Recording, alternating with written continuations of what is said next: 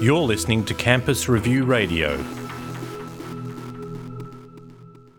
Could you run us through the key findings of the latest uh, index from ASG? Well, the latest university index, uh, education index, has um, shown that uh, you know one thing we all probably knew, which is the cost of education continue to rise. I mean, in general, over the last ten years, education costs have risen by uh, greater than the rate of inflation, but uh, university costs certainly haven't been immune. Um, where we've seen them rise, you know, for um, degrees such as um, you know, accountancy and economics and so forth, uh, um, something in the order of about 21% uh, for students living at home, and even greater than that, of course, when they're living out of home.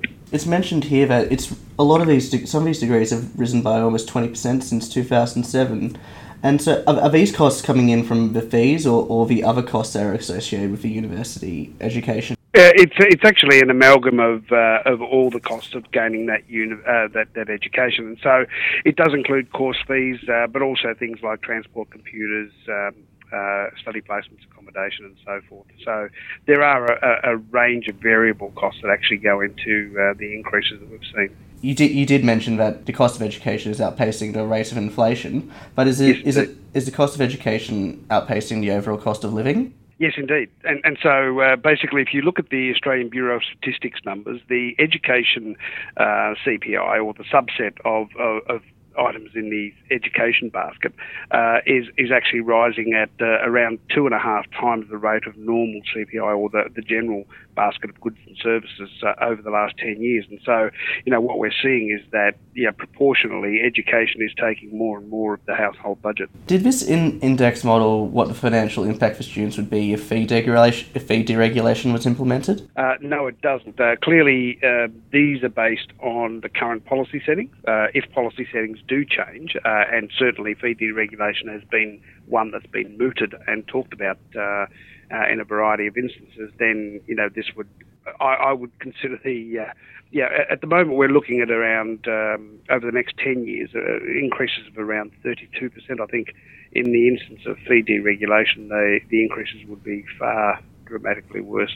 This index also identified there's a substantial financial gap between students who rent and those who live at home. Could you just go? Could you just elaborate on that? Yes, certainly. Um, so you know the increases are uh, exacerbated when uh, students who uh, uh are needing to rent, uh, when when they include the uh, the cost of housing, you know those increases are, are up to about twenty six percent, or, or you know the the um, say accountancy or economics degree, uh, the the increase would be something in the order of twenty three thousand dollars between two thousand and seven and two thousand and seventeen. And unfortunately, m- what we find is a lot of regional students are in this uh, situation as well, because quite often, you know, most universities are not necessarily found in in regional centres, and so often many of those regional um, uh, students will need to move away from home, and, and therefore you know, we do see a, a significant additional cost burden uh, over the course of a, um, you know, a degree that could uh, run into hundreds of thousands of dollars.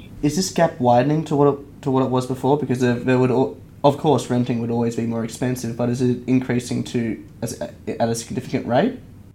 Uh, it's it's increasing at a marginally faster rate, but I mean, the uh, you're right in that it's always been uh, a, feature whereby obviously when you rent, um, the costs are uh, you know increased dramatically. Australia's student cohort is very diverse and includes many mature age students and distance students. Do these statistics apply for them as well? Well, th- this is really around full time students who are attending university. So, if you're learning by distance, then uh, the figures would be somewhat different because obviously you don't have things like the transport costs and so forth. But certainly, um, components like the course fees and so forth all, all, all are you know uh, impacted by uh, increasing costs as well. Mm. So this applies for full time on campus students.